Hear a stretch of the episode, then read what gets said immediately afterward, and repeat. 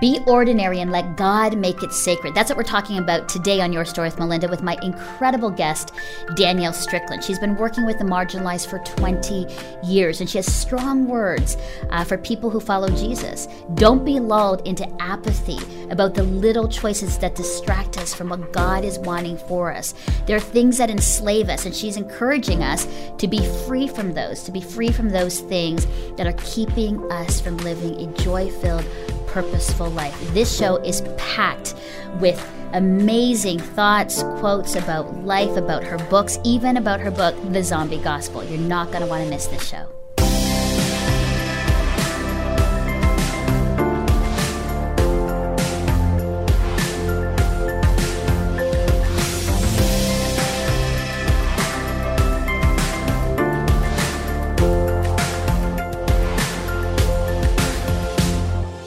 Danielle Strickland, so great to have you here. Great to be here. For stopping the studio because you're so busy.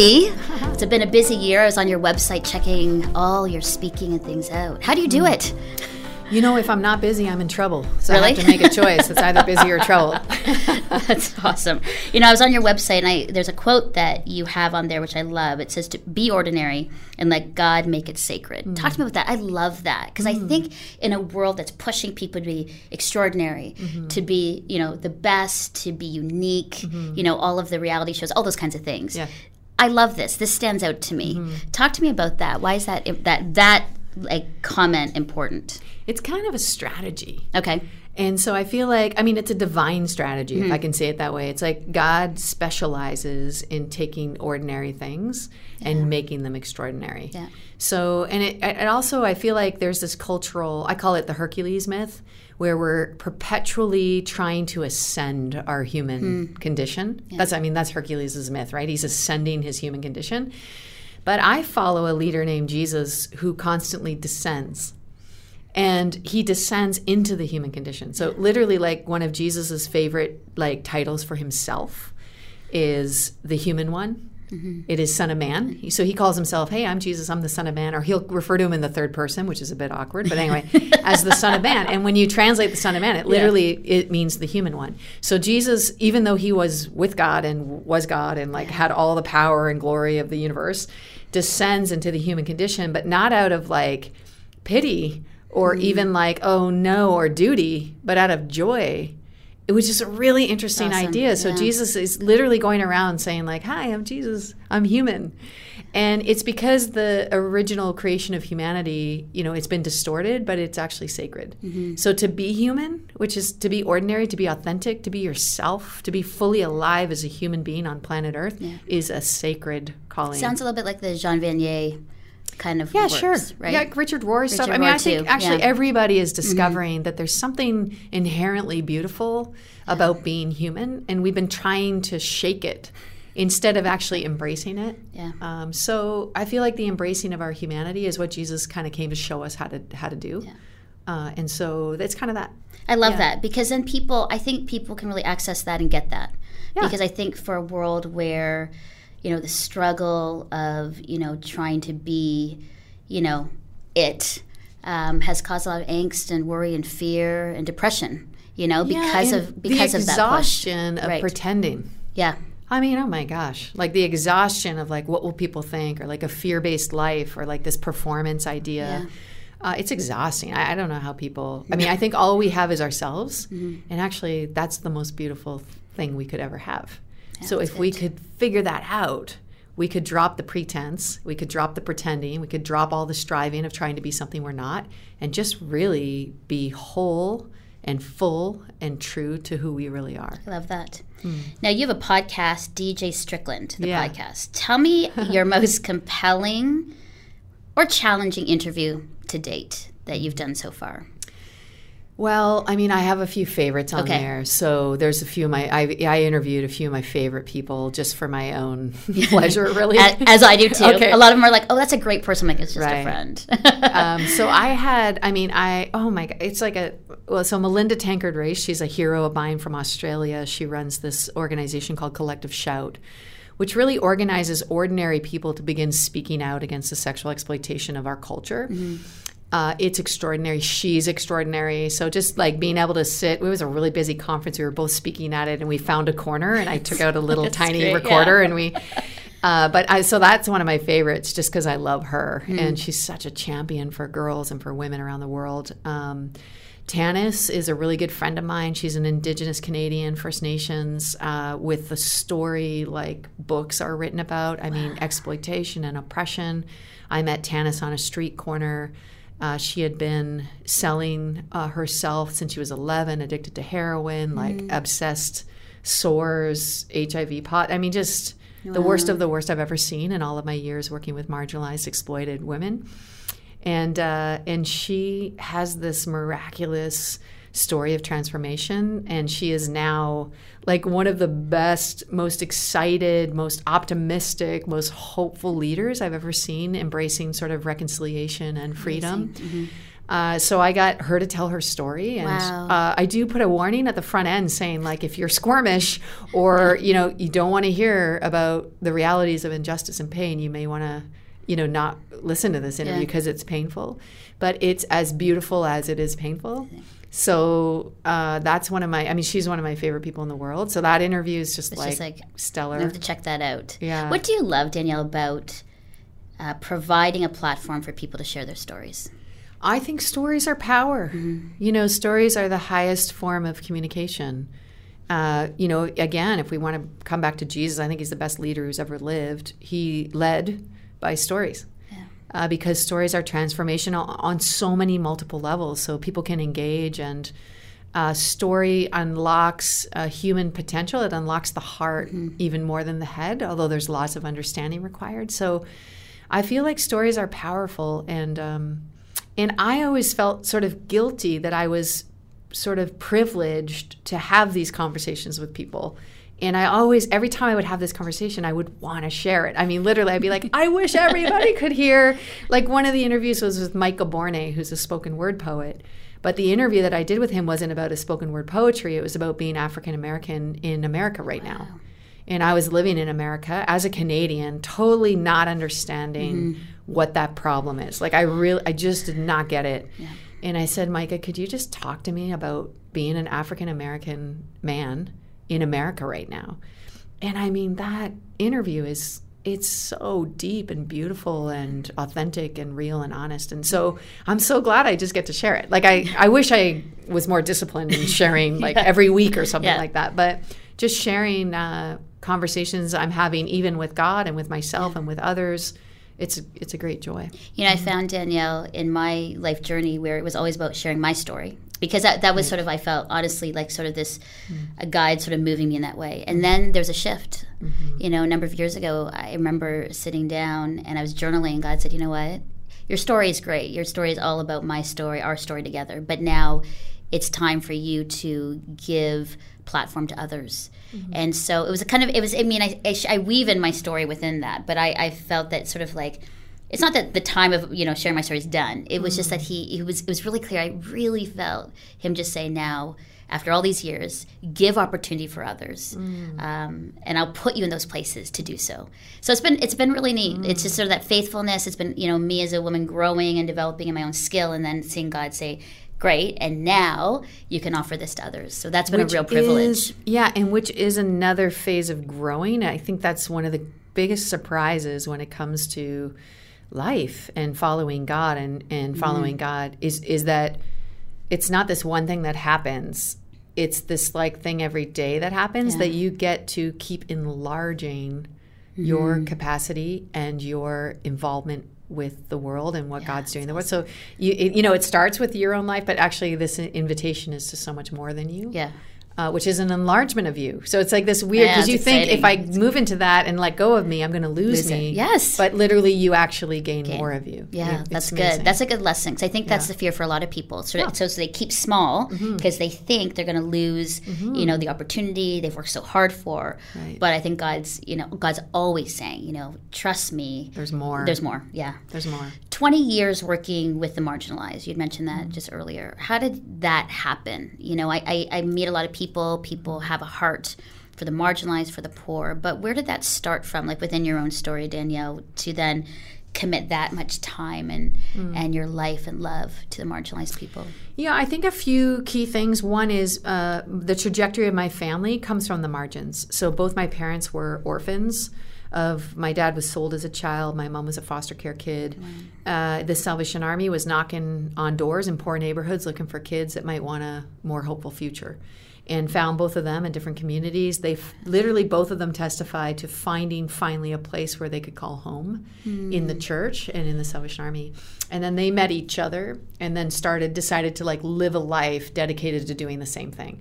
So that's kind of the trajectory. That's like yeah. literally the that's my family origin story, mm-hmm. uh, which really matters. I didn't really realize how much that matters till till much much later but that ethos that even the family heritage of like we came from the margins so that we could help people in the yeah. margins so that's kind of this is like this is how i think life works mm-hmm. i just that's how i was you know raised yeah. And then i had my own uh, you know uh, generational uh, addiction and pain and all that kind of stuff and i landed sort of in this like terribly dark place of addiction and stuff as a teenager 17 years old in a jail cell and again, Salvation Army, dun, dun, uh, visiting me, refusing to sort of let me go, if oh, you know what I mean. Yeah, just sort of refusing to say, we agree that this is over. Hmm. They just wouldn't, wouldn't agree, which I'm so thankful for too. Yeah. Then I was just like, oh my gosh, let it go. Yeah. Let me go. and uh, some sort of conspiracy. I remember thinking, they're everywhere, they're everywhere. Anyway, and then God intervening, sort of reminding me, and this was a great, great help to me, as I really believed God was at least, if not angry, uh, perpetually disappointed mm-hmm. in me. Uh, that I could never measure up to what was required of me, and which is a fairly religious problem. Mm-hmm. You know, people have this idea that we have to appease God or yeah. perform for God or pay back God, and uh, really warmed up to this idea that God has requires nothing from me except me and that he loves me and that that love truly is unconditional. I, I think I still struggle every day with that idea yeah. that I can just be loved and love God and that would be enough. Um, but that idea turned something on inside of me mm-hmm. and that relationship with God began. And then I had a very formative, I mean, my own struggle with addiction and trying to get out of addictive um, cycles, I would say externally, but also internally. So, you know, you hear some stories and people are like, ta da, I'm free. Yeah, like, and for me, that's not. That's not how it happened. Mm-hmm. There was a ta-da, oh, I get it now. God's okay. for me, not against me. God loves me. Yeah. Um, but there was this long journey of trying to figure out how to overcome addiction and and then there was this um, i went away i got special permission from my probation officer to go on a mission trip to africa. And wow. while i was on that mission trip in malawi there was a famine going on. So i may i saw death and poverty like i'd never seen before. But also i accidentally ended up leading somebody into a relationship with god. And it's a really big crazy long it was the world's worst gospel presentation i can say that. Yeah and the next day, I realized that I realized something that would then change the trajectory of my life forever. And it was this I knew God could save me because God could do anything. What I didn't realize is that God could use me to save someone else. Hmm. When I realized hmm. that, it changed everything. So it basically, I feel like that was the moment where God saved me from myself and a self focused faith and a God can do anything for me mm-hmm. uh, sort of existence. And then I just looked for the quickest path I could find that would get me to make my life about helping others. And for me, that was the Salvation Army. Wow. So that's how that happened. I mean, that's kind of that. Yeah. I love how that works. I mean, I because you would think that you know, in I, I mean, I think what I love. There's so many things in that story, but I think hearing the Salvation Army say we're not going to give up on her, mm-hmm. that's huge. Mm-hmm. You know, I say that to a lot when I go and speak at churches or groups of women, men, whatever. I'm like, you know, don't give up on people. Mm-hmm. It's so easy. The world does. Mm-hmm. You know, we do, but we can't because mm-hmm. I think there's so many people that we have given up on and they had so much opportunity mm-hmm. um, and possibility and we even as followers of jesus gave up on them yeah. it was too hard it was too messy yeah. they didn't look like us it's didn't speak late. like us yeah it's too late mm-hmm. uh, they'll always be like that well yeah maybe they will be mm-hmm. and they could be mm-hmm. but that's that's the i believe sort of the the hard work of community of following jesus that way you know with with our people mm-hmm. you know with our brothers and sisters you know well, and that's one of the other amazing things for me has been as I've been trying to help people on the margins, what's actually been very apparent to me and become very clear is that the margins, people on the margins, have been the most help to me. Mm. And have rescued me from all kinds of dominant cultural oppressions like complacency and like a- apathy and yeah. like indifference yeah. uh, and like sort of this idea that it's too late and it's too hard and it's not my problem and you know from cynicism and from despair yeah. And um, all of those things have been gifts to me and I, I you know lots of people will say this and it's hard for people to imagine because we have this narrative of me with all my skills and abilities are going to go help the poor uh, but in a kingdom framework, Jesus says this really clearly. It's the opposite. Mm-hmm. Actually, I need the margins to help me understand what it means to be human yeah. and to be ordinary and to just be who I am and to be authentic. If you're if you're lacking honesty in your life, go to the margins. Mm-hmm. You'll have a quick a quick study, a quick study in honesty. Yeah. Uh, if you're tired of like pre- pretense and everybody having facades around you, head to the margins. Mm-hmm. You'll find some people living real life and the pretenses are gone and there's nothing pretending anymore nothing pretentious maybe just have like a real honest yeah. authentic conversation and find your own humanity again so for me it's this mixed yes i want to live a life that's focused on others and i find a draw to the margins i think because in the margins there are these incredible opportunities for me to discover my own true humanity yeah so the gift has been i mean i can't outgive folks on the margins. It's just impossible. I've yeah. tried my whole life, and I keep winning. Like, I, and I, I it's this awesome. weird thing, but I keep getting more than I yeah. give for sure. You know, Danielle, how do you? I mean, it, it, it's so beautiful to hear your story, and I think about people around me, even myself, and culture. I feel like we've been lulled into, you know, apathy mm-hmm. and a lull into. I don't know. I don't know what you know. The marketing um, machine, whatever it is. I feel like we've kind of lost touch with our own humanity because of where we're at you know the world that we've created for ourselves and our family how do we maybe maybe i'm asking for myself how do we you said to get to the margins but what can we do to i think really come alive to mm-hmm. really follow jesus in that way because i think if, if a lot of us did do that the world would be very different yeah you know yeah, I think you know I had this dream. I always wanted when when I, I read all these biographies of amazing Christians when I was uh, new in the faith, which really in the end ended up being a blueprint for me uh, in many respects on what it meant to follow Jesus. So I had these like crazy off the charts, like you know, not normal examples that I was like, that's normal. Like that's the way yeah. to do it. And so I always wanted to just like literally like go live in a bush in Africa and like save a tribe or something.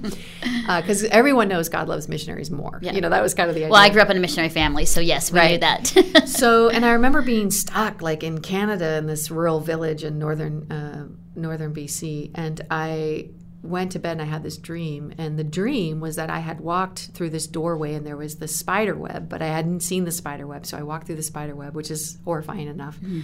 But also, there was this big, fat, hairy spider that bit me and I didn't realize it. But when I got into this room, I immediately became completely exhausted, like I needed immediately to lie down. And then, ta da, there appeared this cot. And I lied down on this cot. And as soon as I lied down on the cot, my whole body became paralyzed. So I was like awake, but I was paralyzed. I couldn't move. Mm. And then from all four corners of the room came thousands and thousands of spiders. Now, be calm. It's just a mm-hmm. dream. Yeah. Everybody starts yeah. panicking at this point. And I'm panicking at this point in the dream, and I'm completely consumed by these thousands of spiders. Uh, and I wake up and I'm horrified and I do what everybody would do. I rebuke the dream. Like I say, mm-hmm. like, go back to hell where you came from because obviously this is from the devil because like, hello, spiders, spiders, are from the yeah. devil. And uh, also like you shouldn't die in your sleep. I don't know if it's in the Bible, but it's definitely in a movie. So I'm like, some like Indiana Jones type. Yeah, I'm like everybody like this is a bad dream, right? It was keeping me awake every night, every night. So I finally call in all my like secret charismatic friends because when you're in real spiritual, spiritual trouble, you yes. have a you know, you call them. You call yeah. the secret team yeah. in, you know, like the the SEALs, the, the spiritual Navy SEALs.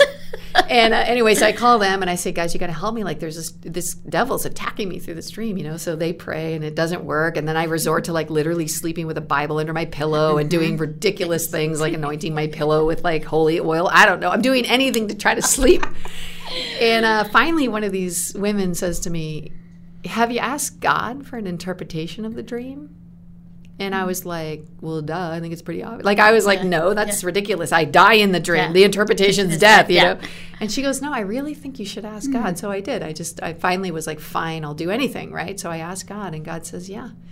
The dream is that the, the spider is a cultural dominant spirit of comfort and wealth.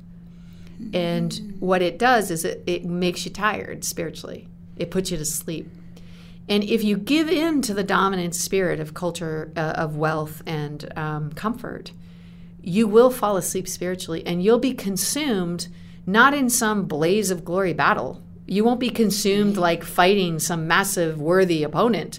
You'll be consumed by tiny little things that do not matter, like what color you paint the walls of your living room, right? Like what kind of coffee you prefer, like what worship style is the best one, or like what oh. your sanctuary looks like. Like, I mean, literally thousands of things that will come and consume you. Hmm. Now, on a regular day, if you were awake and you were functional and your body worked, you could take on even a thousand spiders. You could probably take them on, right? If your life depended on it, we are proportionately Yeah. bigger than Yeah. that stinking spider. But if you can't move, if you're paralyzed, if you've been put to sleep by a culture of comfort and wealth, you can't. You can't. So I said to God, I, I don't want to. I don't want to die that way. I don't want to die that way. I don't mind dying in a blaze of glory, but I'm not going out in a thousand different spider bites. So what do I do? And I felt like God said to me, Danielle, wake yourself up.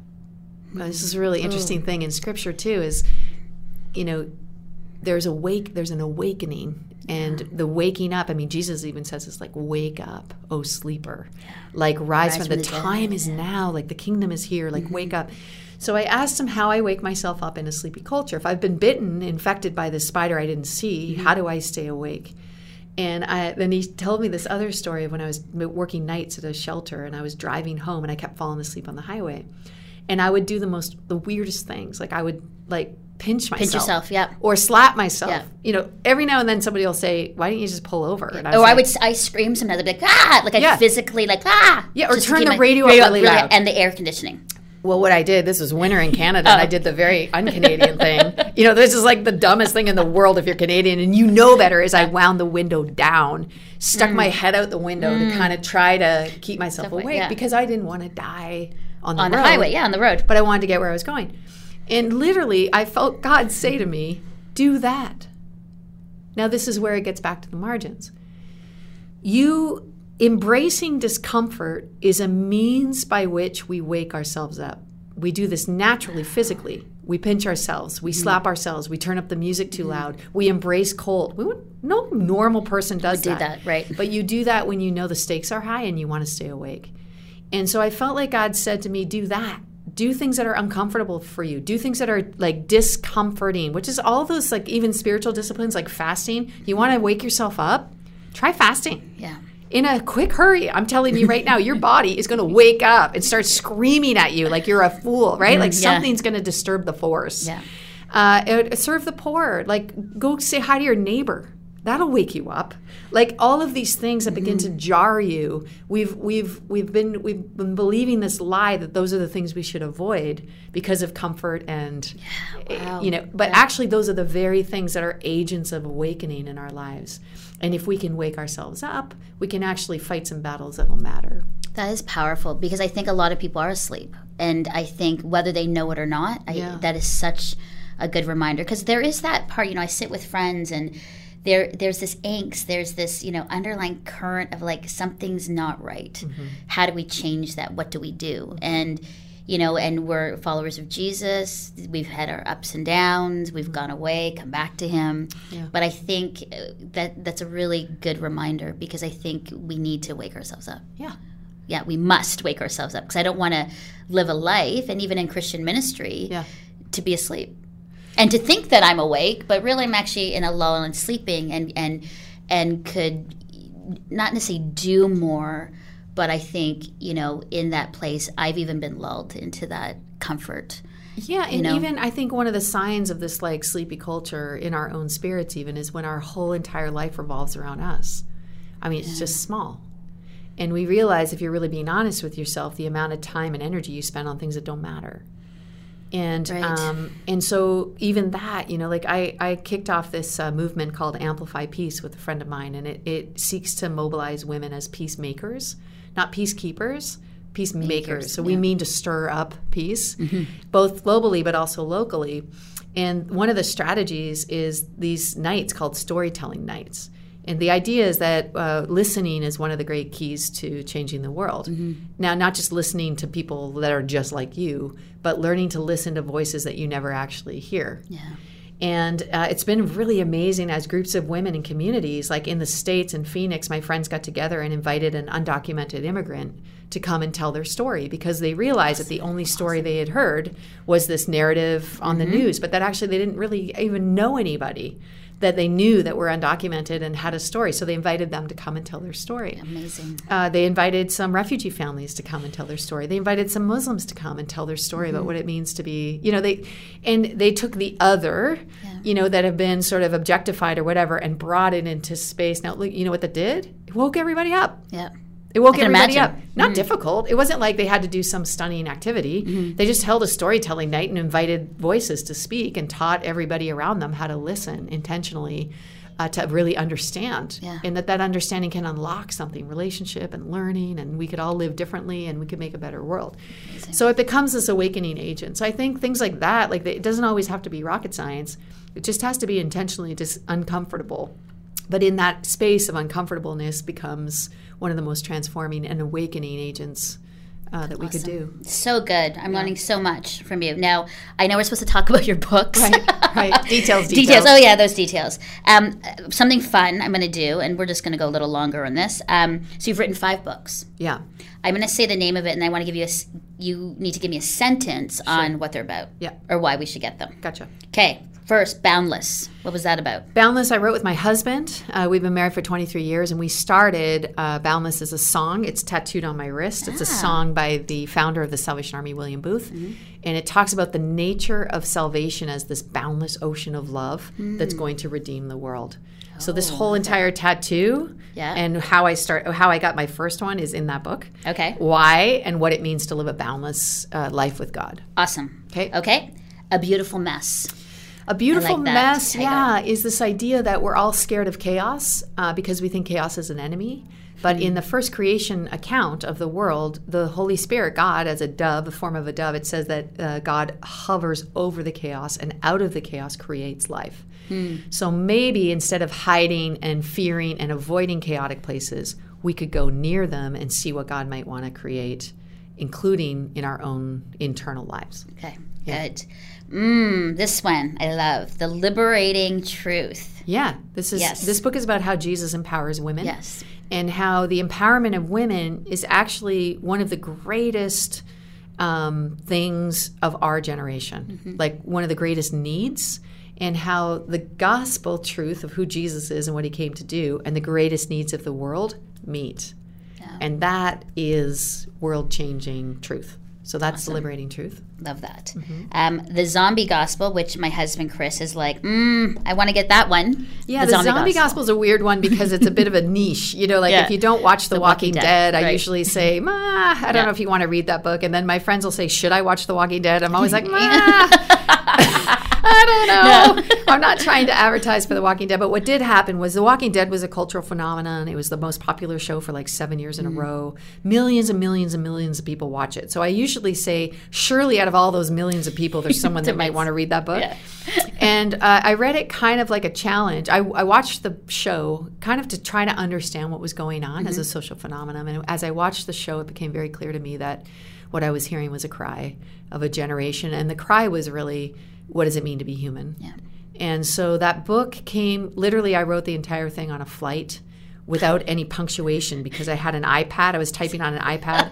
it came like out of me as this like, what does it mean to be human? Mm. And how do what are the, these questions that are so profound that this generation's asking? Because we have this tendency to think they're not interested in God. You know, and, and this is a really interesting theological idea. Is we spent a whole generation trying to convince people that Jesus was God, but this generation's task is to convince people that God is Jesus, mm-hmm. and Jesus shows us what it means to be human. So it might be the most important generational cry meets truth that uh, we can get to. Good. Uh-huh. Okay, and then the ultimate exodus. Yeah, the ultimate exodus is this long journey I've been on trying to understand freedom and mm-hmm. oppression and how to get people free. Mm-hmm. So, my own personal journey. This is actually such a big deal to me. I named my youngest son Moses. That's really, how committed eh? I am to wow. the Exodus yeah. story. Yeah. And he already knows how to say, let my people go and stuff. So, we're good. Yeah. uh, but it's really about how we get free and mm-hmm. stay free and be people who help other people get free. Yeah. And I like that because I think it's that, you know, the whole sort of tagline is, you know, the ultimate exodus, things that enslave us um. You know, and I think that's that again in, in, our conversation earlier about the things that sort of keep us back from really being free from, yes. you know, from that are keeping us asleep. Yeah. You know, and I finding think, freedom from things that enslave us. So, and that this process is not just external. It is like human trafficking is mm-hmm. happening. It's the fastest growing crime on the planet. Uh, people are for sale. The, the, the slave trade is alive and well on, on, on planet Earth but also that that somehow there's an internal slavery that's connected to that external reality. Mm. And those making those connections is part of the secret of the exodus is that there's an internal exodus that's connected to an external exodus. Yeah. We need them both. Amazing. Mm-hmm. Where can we get all these books? Yeah, probably daniellestrickland.com is the best place to go if you're looking for those books. And there'll be links uh, to those books. You can get them on Amazon, I understand, or Kindle, or like wherever where books are sold. sold yeah. yeah. Just yeah. end the show, Danielle, you know, again, as a Christian woman, wife, mom, speaker, author, blogger, podcaster, encouragement for those who are really a couple things you know struggling sort of with sort of their meaning and purpose. I mean they look at maybe us and go wow you know they've got all these things they're doing. They've got a platform. I don't. Mm-hmm. and so you know they struggle. It's like they're not measuring up. Or women who are just tired haggard and going man life is tough and hard. Mm-hmm. kids marriage career trying to balance it all. Mm-hmm. What would you say to women and men that are just in that place of discouragement mm-hmm. and not finding this joy and freedom um, in their in their relationship with Jesus?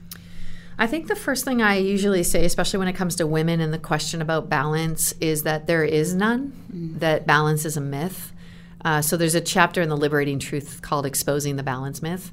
And the reason I say that is because when we say what we want is balance, is what we mean usually when we actually probe a little further is we want a perfect life where everything's held in perfection. So we have perfect homes and perfect children and perfect marriages and perfect jobs and perfect uh, friends, right. and and that actually doesn't exist. There's there's nobody living that life. Um, so one is to expose that that's not actually what you want. Mm-hmm. I looked everywhere in history and all through the Bibles for perfectly balanced people that did things for God. I could not find them. Mm-hmm. As a matter of fact, the only things I found were unbalanced people. Yeah. Like literally unbalanced people, like certifiably unbalanced. So here's what I did I stopped aiming for uh, uh, something I couldn't achieve. I stopped aiming for this myth of balance and I started aiming for rhythm mm-hmm. and for meaning uh, and, and recognizing seasons. So this is sort of in that beautiful mess book. There's a lot of that in there. Is is there's I started aiming for light, living in light. I started aiming for like land, foundational things that would keep mm-hmm. me mm. true. I practice this thing called a way of life every day. I start with a beautiful posture prayer. Uh, and it's a way of following Jesus, but not just like with my mind, but with my life practice. So I make it a practice every day. It's the weirdest thing. The more I practice following Jesus, the better I get at following Jesus. It's a weird thing. But so I practice this thing called infinitum for sacred rhythm in my own life. So I'm looking for rhythms. I'm recognizing seasons in my life. Mm-hmm. So I'm not trying to achieve every single thing right now. I'm just trying to be like a really good mother today. Yeah. I'm trying to really follow Jesus today. I'm trying to use and, and offer my gifts to the world today. So, however that is, that's where I check off, wow, I see God today. Wow, I'm doing amazing today. Mm-hmm. Wow, this is what, and whether that's like being friends with a neighbor or helping some woman on the margins or just reading my kid a bedtime story and like spending some time at night i'm checking off all those things yeah. as a beautiful full whole life um, so those are some of the i think the rhythms uh, really being intentional about practicing rhythms that are life-giving not only to you but also to the world mm-hmm. And then also being uh, ordinary and also recognizing that there are seasons in our life. Yeah. Yeah. I think it's good especially for women right? Yeah. there are seasons body experiences, opportunities, career, empty nesters, all that kind of thing. We, Right. we, we, we need to give much grace to ourselves because, you know, we're not going to be the same at 20 as we are in our 40s, Right. 50s, 60s, right? God, God forbid I'm the same. I want to be changing all the time. I think Right. about my 20s, I'm like, whew, Right. you know. Right. Danielle, thank you so much. What a wonderful conversation. There's so many more things I want to talk to you about, but I know for our, our listeners and our viewers, they can go to your website and check out your blogs and all that kind of thing, and where you're speaking, and and uh, come and hear you, and get your books. I'm going to make sure I get the zombie gospel for sure. Fantastic. so thanks again for being here. You're welcome. Okay. Wow, what an awesome episode. You know what else would be really awesome? Subscribing to my show. So click that subscribe button on YouTube or search for Your Story with Melinda on your favorite podcasting service to download the show weekly to your mobile device.